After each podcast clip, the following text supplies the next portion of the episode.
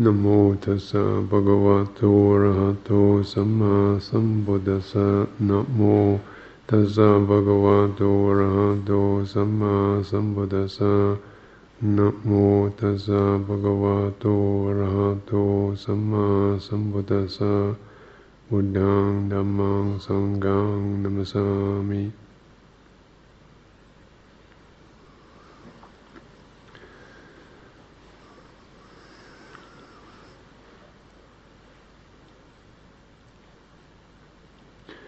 So this is Sala Puja. It's the day when we make a commemoration out of the Buddha's first sermon, the teaching of the Four Noble Truths and the Eightfold Path, which is the the main skillful means or the skillful theme that the Buddha presented um, as a, uh, a, vehicle for freedom, liberation. Mm. Mm. So these are not ultimate truths. In fact, the Buddha didn't, didn't teach an ultimate truth. He only taught relative truths.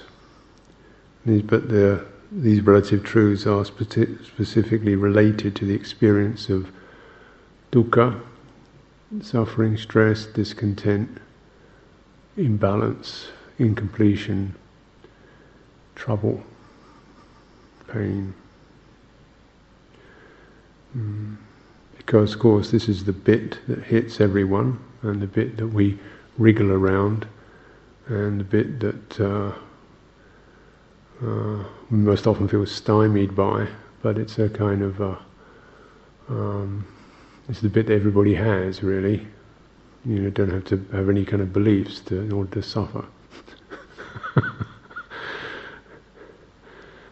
Doesn't matter, big or small, you know and uh, so this is kind of something that we all get, and of course it interests us. It doesn't interest us in an exciting way, but it's certainly, you know, we we get focused around that about avoiding it and making trying to make sure it doesn't happen, and uh, or blaming it on someone else, or blaming it on ourselves. Certainly, there's a huge amount of energy that happens around this particular topic. Mm.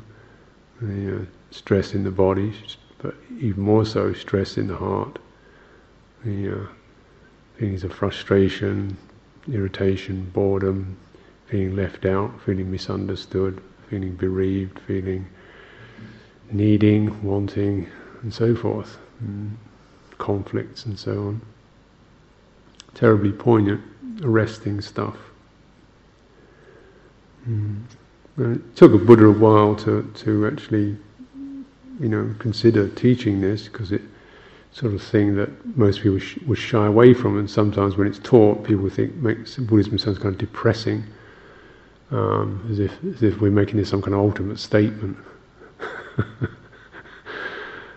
but the the really beautiful thing is that this this very uncomfortable, awkward truth, uh, if it's if it's hand if it's met appropriately, takes us to an absolute treasure. Mm an absolute treasure that uh, is rarely, rarely experienced. Yeah. So it's the, of course, the the uh, you know the bit is that it has to first of all be acknowledged. There is this, and then uh, a lot of our practice is actually just squaring up to that, rather than the normal wriggle that we do around that, which is the kind of try and shrug it off or um, defend ourselves from it or blame it on someone or blame it on ourselves or run away or faint or freak out in some way or another. I mean, we're very good wrigglers. It's you know, it's not even a conscious decision. You know, we just, our system, our nervous system, is designed to do that, just to get me out of here. Um,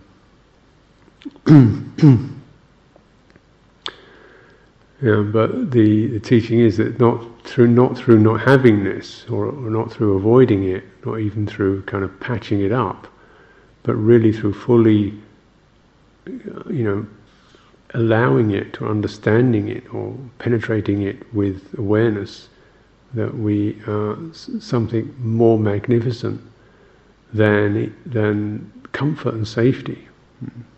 And happiness and friendship. Something even better than that occurs. So it's actually not like you patch it up and you get back to normal. You don't patch it up, you just open it right up and you, you pass through to, to a transcendent. You know, he didn't. He didn't think that many people would be interested in this kind of prospect, but there are a few, and uh, there are times when we we're able to do that. Times we desperately don't want it to happen, and eventually we just keep coming back to this is to be understood, because the rigor that we do doesn't work for long. Works for a bit, yeah, for a bit but not for long.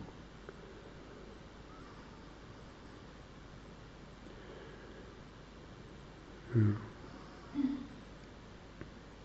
So it's so valuable this that if somebody, you know, the parable he uses is somebody would have kind of take you and slash you with spears in the morning, in the afternoon, in the evening, and do, that every day for a hundred years. And he said, if you if you can stay with this for a hundred years, at the end of it, you'll understand the Four Noble Truths. Somebody offers you that deal, shaken by the hand. he says, you, you know, you won't regret it. It's worth it. It's a parable. Thank goodness. but sometimes it feels like that, doesn't it? Hundred spheres in the morning, hundred spheres in the afternoon.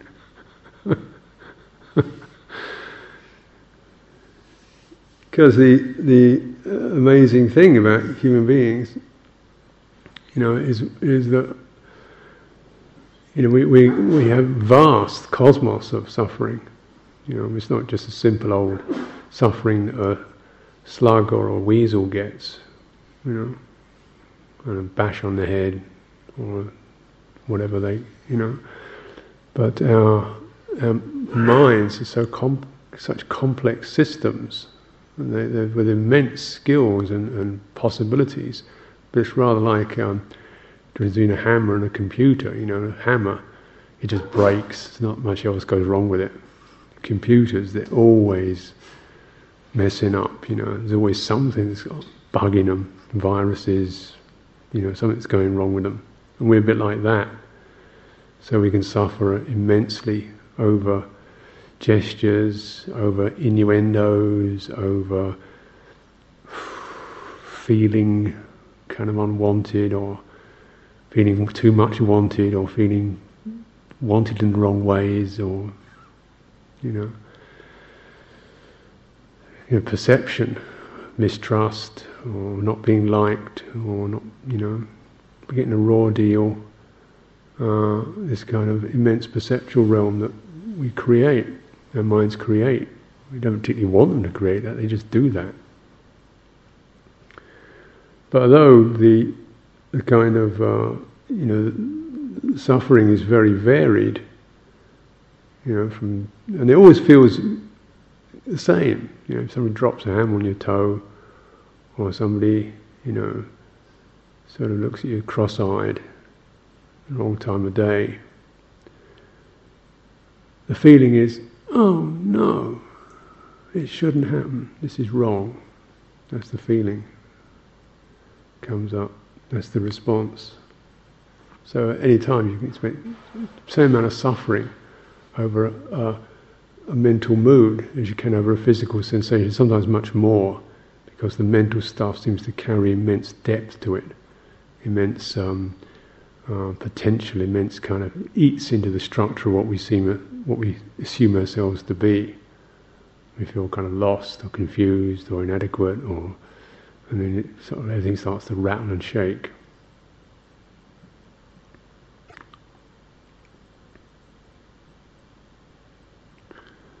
So quite a lot of practice really is just about trying to simplify the the immense complexities uh, of what we experience down to some pretty primary primary um, primary themes. You know, is this is this suffering? Is it causing suffering? Is it releasing suffering? Is it on the path? So you try to look at your what you what you're doing and what you're you know what you're doing in those terms. Yeah. So you try to kind of just keep bear that in mind.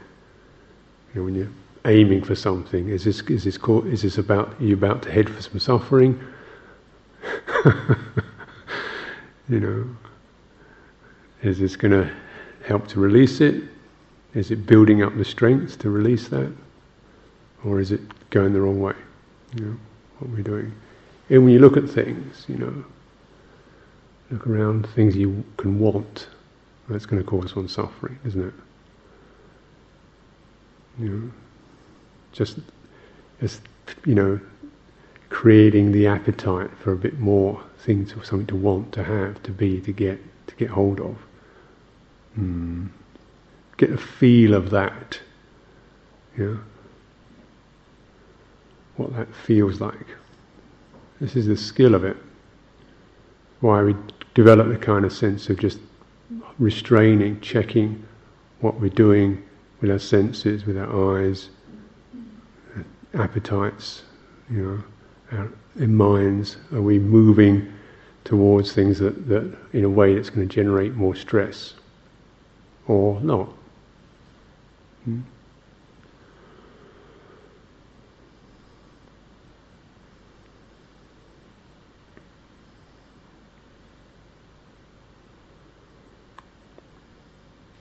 As people do. We get so um, dazzled by the incredible potential of the mind, its ability to calculate, imagine, conceive, balance, judge, assess, that we kind of get lost, dazzled by it. And, uh, you know, it's like you end up juggling balls walking into a bonfire.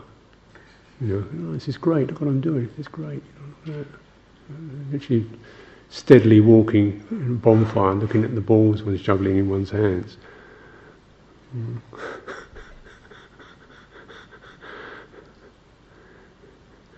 you know, quite a lot of human ex- endeavours seem to be this nature. yeah. You know, the kind of military industrial stuff and the um, entertainment and kind of fashions and things like that. Incredible, dazzling stuff that sets up desire, fear, aggression, mm, pollution, poverty. Because it's so dazzling power, beauty, success, fame, thrills, new things. It's really dazzling. I tell you, it's a dangerous system. But we very much, you know, feel it's our right to, to do all that, you know. You don't want some puritanical thing clamping it all down. So most of us have to get kind of burnt a bit here and there, you know. Mm. The hard way. It's called the Hard Sutra. Hard Sutra of the Buddha, there is but one way to learn because it's called the hard way. so quite a lot of it's like that. But if you want to kind of abbreviate some of that, then you start to check not just what your tunes your mind is playing, but where they're coming from, who, who's in the band. Hmm? Can you trust them? The guys in the band you know, those kind of peppy thoughts and zingy moods and emotions and feelings. They're great, but who's playing them?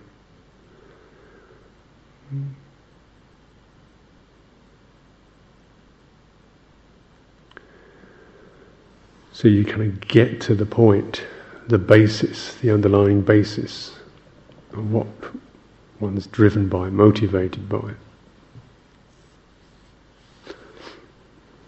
And there are kind of challenges in that.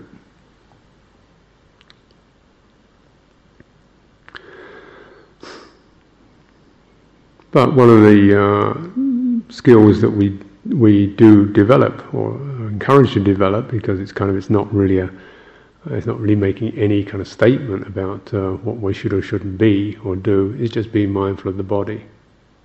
You, you know, so it's safe enough, isn't it? Mindful of the body. And the Buddha actually, said this is really, really valuable. And so much so that he said that you don't, you don't realize nibbana, you don't take without developing mindfulness of the body. This is the one thing you have to develop.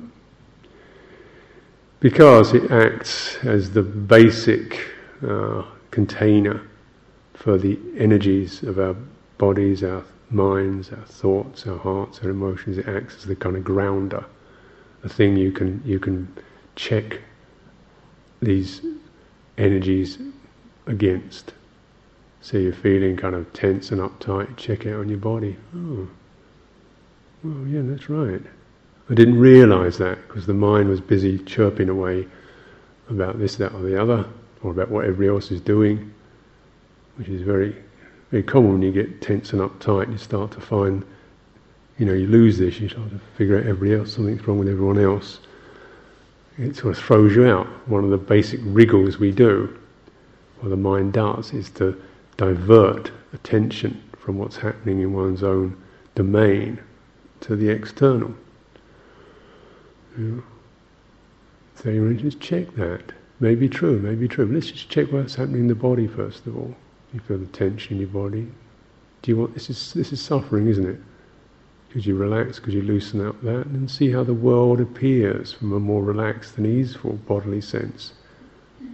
You know. Suddenly the intensities die down.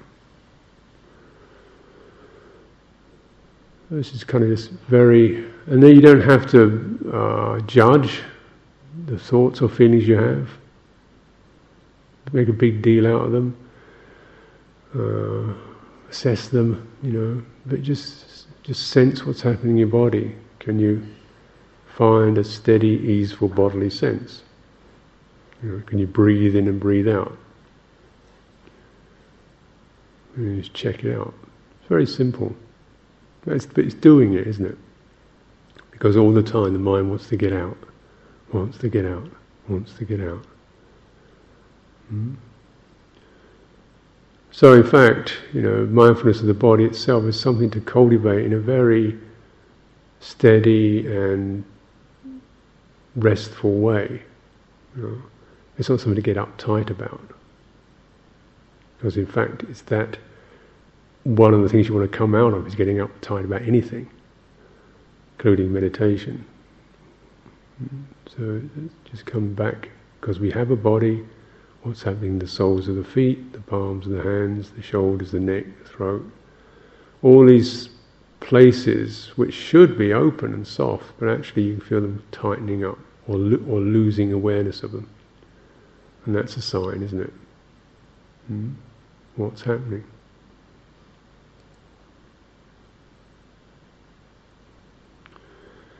And just things like, is it possible to, you know, hold a conversation, keeping the body in mind, keeping that, that presence of body in mind?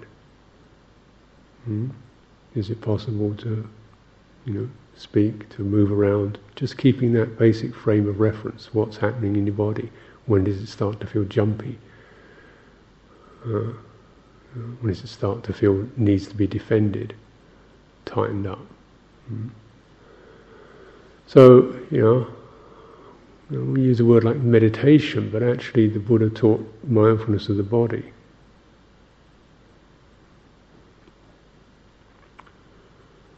Mm. The skills of it.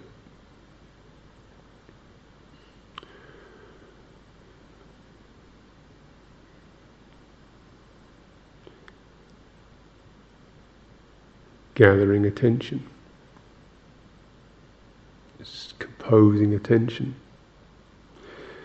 Attention itself is something that you know, has a kind of spectrum, really. You have a kind of sharp end of it, which is a pointy, sharp bit, which is very much about detail. Bop, bop, bop. You know, hit the point, get that sharp attention. Often we use it like that. Attention, be attentive. It's sharp, point, point, point. Um, but also, there's a there's a there's a there's a softer end to it, you know, the spectrum. you could say. So when you, you know, hopefully, when you come in here, for example, you have just the first of all a basic overall sense of, you know, what's happening, what's this about, room, space, floor, people, uh-huh, silent, and you get that overall sense, and then you start to focus on a particular detail. What is it, you know, check out some details. And you keep referring the details back to the overall sense. This you don't decide to do this. I imagine this is, you know, what you do, what the mind will do. You know? You, but you, but you know, you've got to get the basic overall sense first of all. You know, you come into somebody's house, you knock on the door, hello, and you first of all get a general feeling. What do they they look? What's it like in here? And then maybe you start to focus on particular bits, details, the door, the chair, the person, the cat, whatever. You get the overall sense. You just keep move, you know. And then when you're talking, you get the overall sense of what's going on, the specific details. The mind is always moving between, if you like, a, a, a, an overall sense and a specific detail.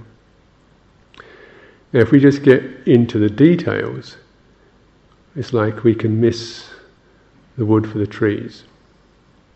You know? It's like, you know, this is the, the classic example, the, you know, the absent-minded professor doing incredible calculus equations, but walking out the door with his dressing gown and a, and a lump of toast in his pocket. Because he he's kind of lost the overall sense of what he's doing. He's just kind of completely, you know, mesmerized by some particular detailed topic.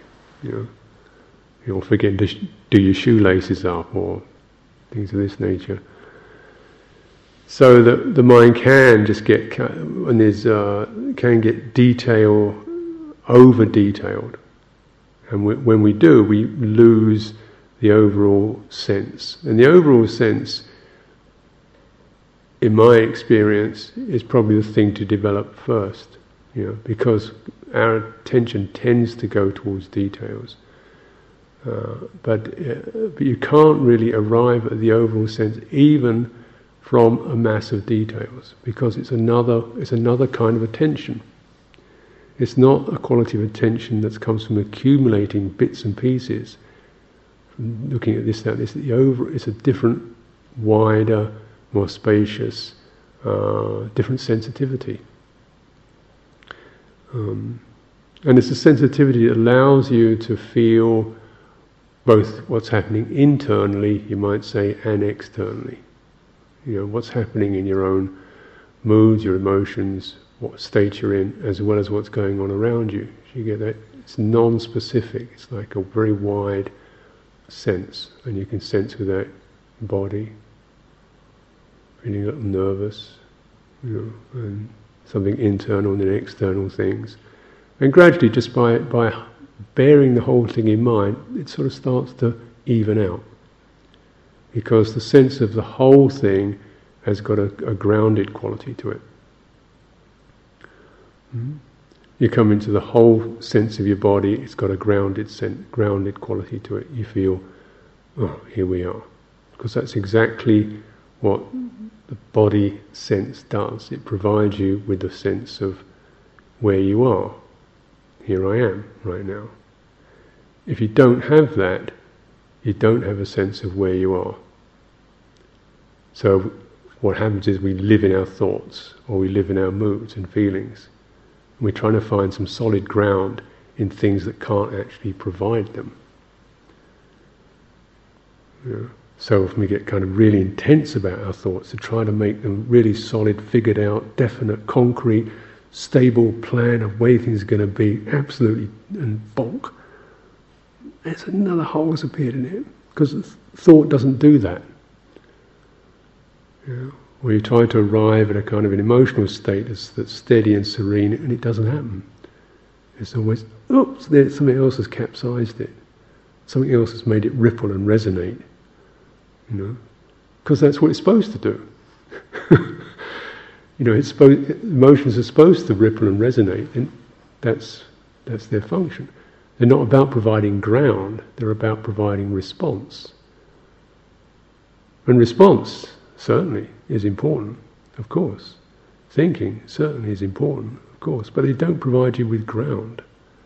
They provide you with response and detail and what to do, but they don't tell you where you are. So it's like if we lose that, it's like it's like we've got the the top two stories of the house, but we don't have the foundation of the ground floor. So where how solid is the house without that?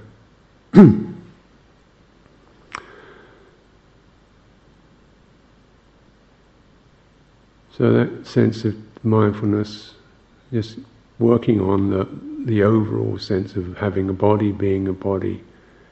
Uh, not because the body is so great, but what it does is it provides you with a, a very good template.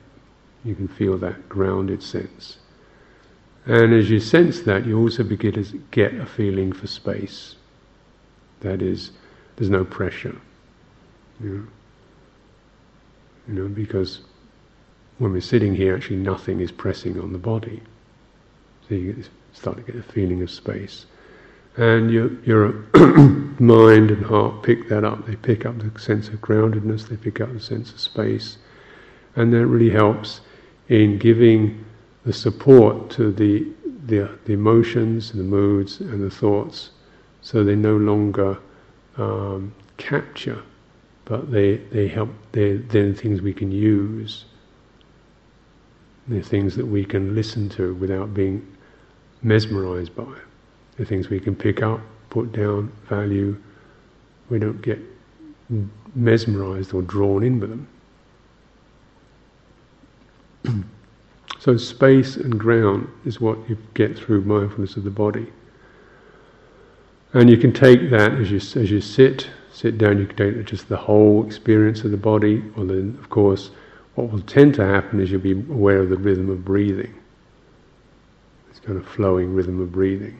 And that again is very skillful. Just the overall sense of the rhythm of it, because it provides a soothing, stabilized, a sense of stability is not rigid. It's flowing, but it's continual, flowing, and it's soft, and it's suffusive. It doesn't it spreads through the whole body. So you get something that's actually got a massaging effect. Um, and that really helps again with the kind of jagged or stale or stagnant or locked emotional mental states. So, this is a way in which we at least create a ground uh, whereby we're not um, thrown into generating suffering and stress. And it also provides a ground that can start to release the impacted or the compacted suffering and stress of fear, anxiety, frustration, need, confusion, ignorance, wanting to be something, wanting to have something, wanting to get something, fearing of being nothing, feelings one wasted one's life, thinking there should be something one has, so on. This kind of very, very deep, impacted stuff that seems to be possible to assuage and allay, but never, never does get. You can't feed it enough. It's like a gaping mouth. You can shovel happiness, spiritual truths down it till the cows come home and it still gapes for more. You know, spiritual truths, great feelings, great times, friendships, and you can shovel them down that gaping hole. And they taste good, and they give me some more. Not to say there's anything wrong with them, but you know, you, certainly nothing wrong with them at all. But you know, get what you can. but uh, it's just to recognize it's not. It's just not uh, a, a, resource that's going to, you know, going to finally complete anything. Doesn't it never gets completed that way. No, this kind of spiritual hunger is probably the deepest of the lot because it's it's so so tantalizing, you know. If I could only get samadhi, enough samadhi, if I only get to the state, you know, it's just this, if we make that go away and stop that and shut that down and more effort here and tighten that up and intensify that and put that away and let go of that and get those things out. I'm really gonna get to that thing. you know, what thing? You know.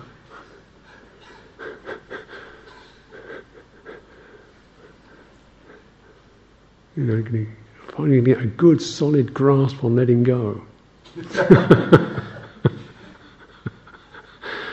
you know, what is it? What is it?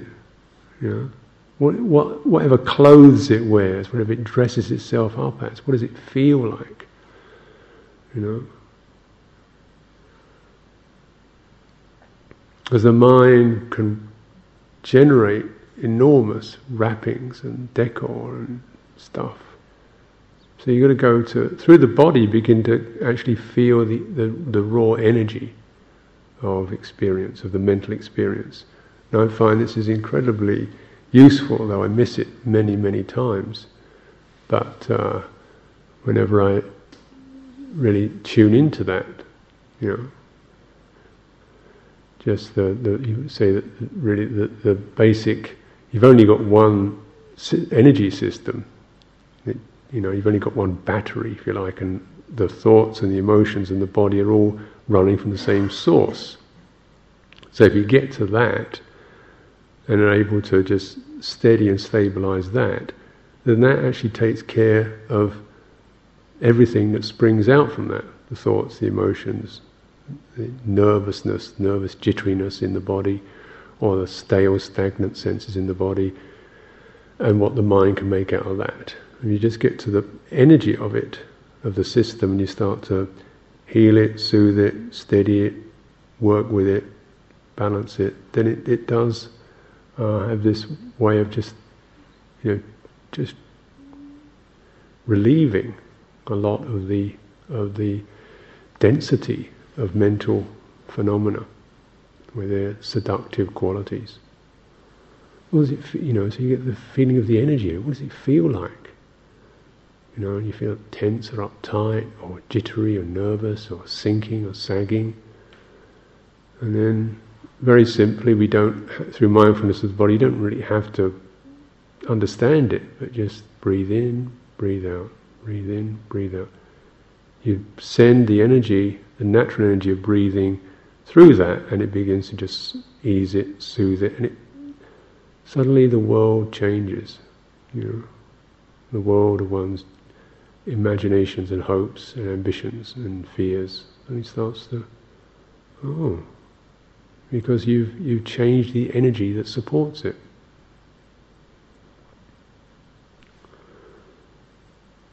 So we start to see, you know, all of that outreach that's trying to find a way to get out of the inadequate, to achieve the final goal, to make things work, to get rid of these difficulties in my life, to find a way to handle other people.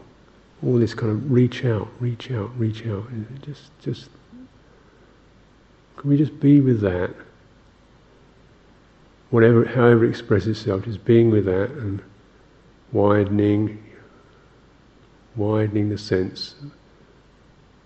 Not trying to get away from it all, just widening one's awareness to include that and just breathing in, breathing out through it. Very simple method, you might say. Letting the breath flow through that, letting the energy of the breath flow through that, just see what happens. Because you're not disapproving of it, you're not saying, you know, you shouldn't think this or feel this, or make or even trying to make it go away. You just want to see what happens when you widen your awareness, to, to include it. You know? When you've got those demons in your mind working away hard, you say, well, let's give them some energy. Let's open up and breathe with them. Come on, lads, keep going, you know. And suddenly, oh, maybe they quieten down.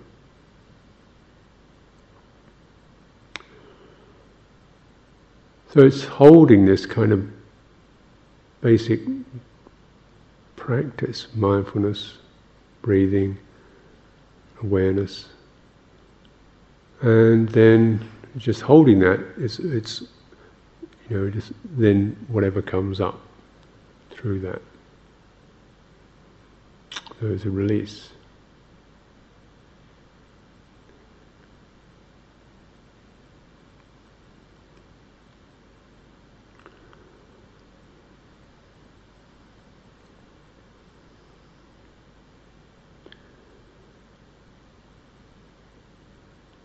And first of all, it's just things like calming down a bit.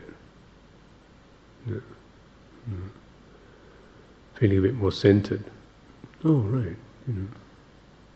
Less fuzzy, less rattled.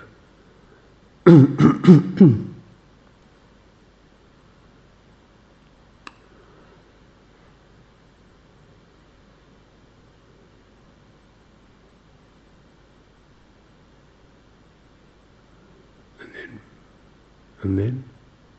And then what? What next? And then what? Where's that one come from? Feeling a little bit sort of, you know, I've done this, okay, next bit.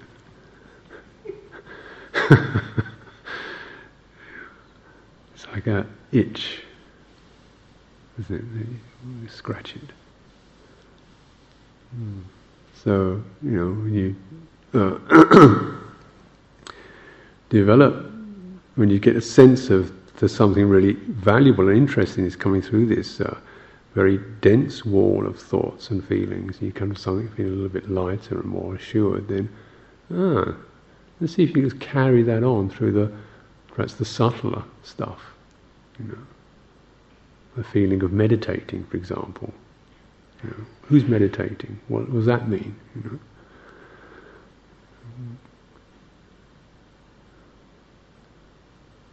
What sort of system should I be using? How long do we do this for? Am I any good at it? How long does it take? I don't want to waste my time. How long is it going to take before I get to the. Is there somewhere? Or am I just wasting my time? You know, what's happening?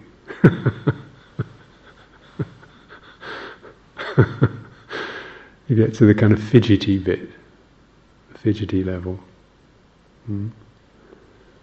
Mm-hmm. So, you know, you wine include that. Sometimes it's just that fidgety stuff. Sometimes it's this uh, something much uh, uh, deeper, you know, more intrinsic, the kind of which all this stuff really comes from the craving, the thirst. It's not a, it's not a, it's not a desire. It's much stronger than that. It's, it's a whole reflex to hold something pull something in, get some experience, have something happen.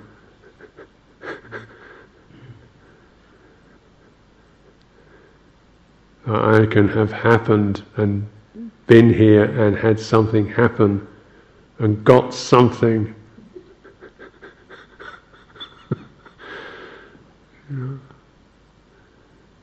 know.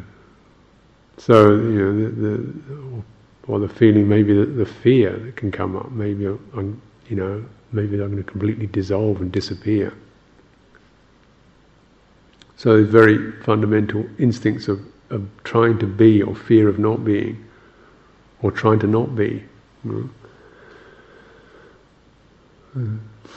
And and really, it's like this is. Uh, uh, uh, actually the essence of the second noble truth is this sense of that, that pull to have something, to be something, to get somewhere, to be somebody, which is much deeper than just some conscious wish. It's a whole structure in our in our lives. It doesn't shift easy, and we don't fight with that. You can't fight with it. But what you can do is just very gently just rest your awareness onto that pull, that pulling center. Because it always centers, it always, always pulls you into some hard center. You can feel yourself tightening up around these things. And it's got a gravity to it, craving, tanha. And uh, what we do is just recognize your, your awareness is actually bigger than the craving. If it wasn't, there would be no possibility for liberation.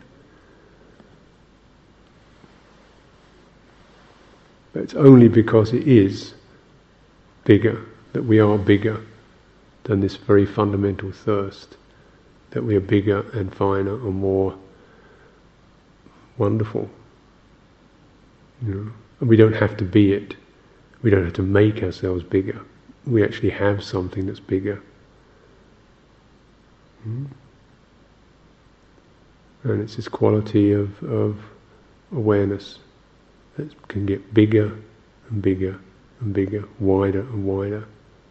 Ground, ground in the body, ground in the space, even ground, just, you start to be able to ground yourself in awareness as you get more skilled at it. Because you can feel the steady, the still, the spacious, and you can feel this tightening, pulling. And you just hold the two together very gently, and things start to peel peeling away. And right there in the center of it is this place that we most want to fill, to fill up, or we most want to defend. You know, the bit that we really want to, don't want to be in, that we want to fill up the, the hole or defend ourselves from the, the rawness of that. You know, that kind of place where you feel vulnerable, open, confused, uncertain, needy, you know, what's the point of my life? Existential angst, you know, right there, you know, just resting. Not in the hole, but all the way across it. And uh, it starts to unpeel. And un- really through that, there's something amazing. Something amazing on the other side of that place we don't want to go.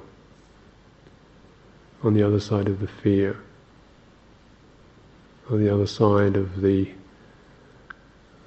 grief, the sense of loss, the other side of the frustration. Something very beautiful. If you could,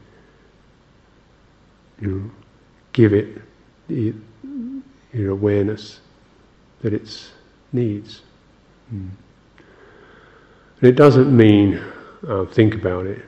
It doesn't mean, certainly doesn't mean think about it.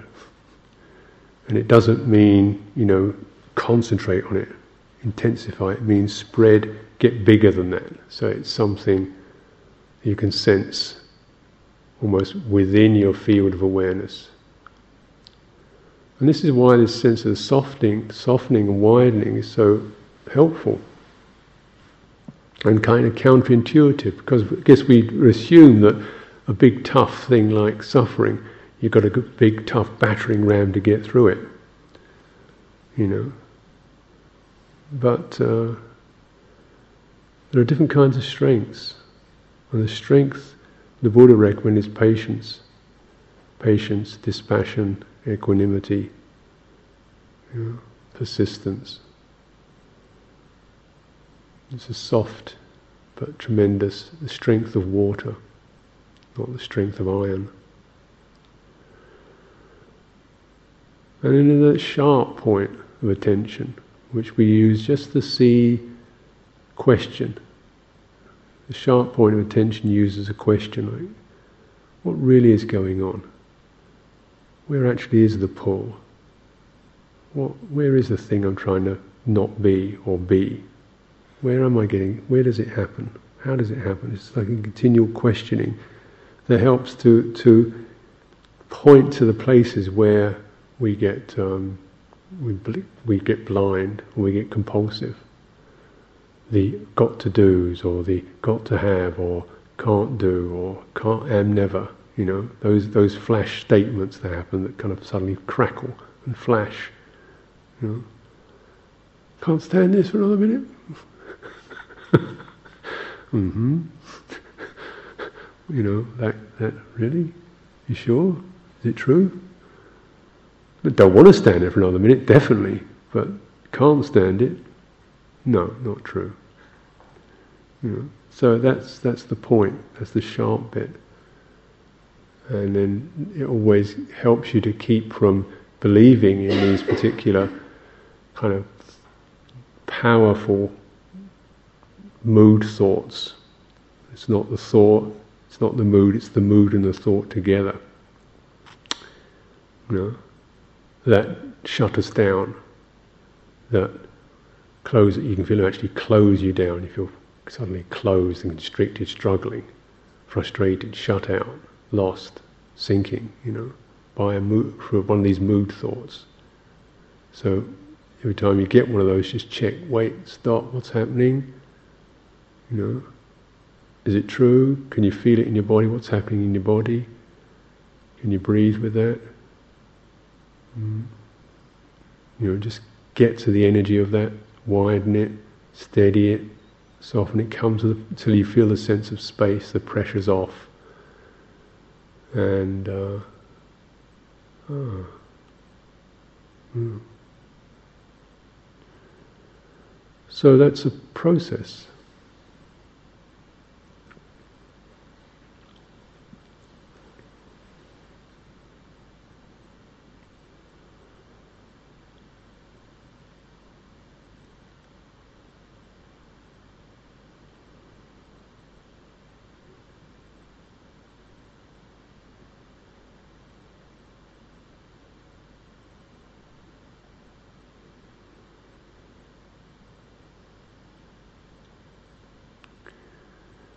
And part of the story of it is you never quite know what the next bit's going to be. The next piece of the story is going to be. You know, suddenly you're in blue water and everything's kind of just really swinging along and wham, you comes a rock. you never know quite. Or it seems really difficult and impossible and suddenly, oh, it all opens up. So stay awake, yeah?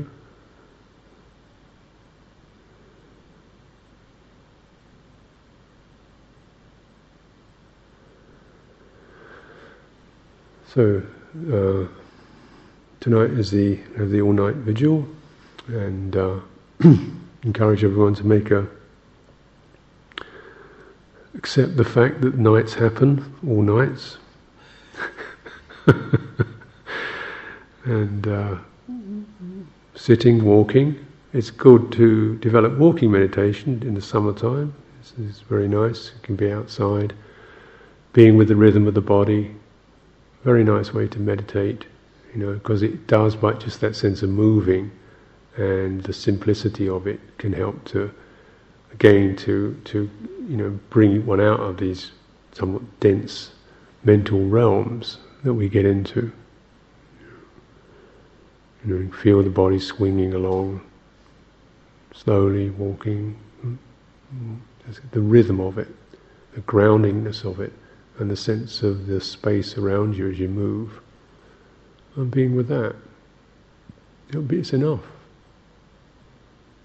It's enough.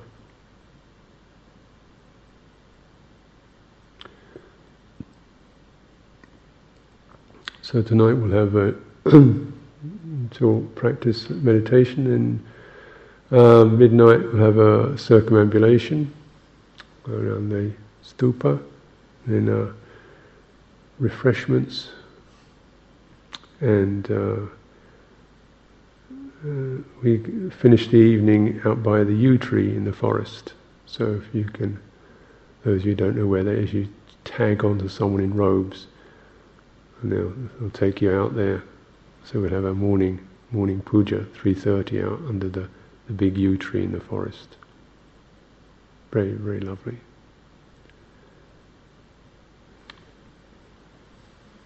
Mm.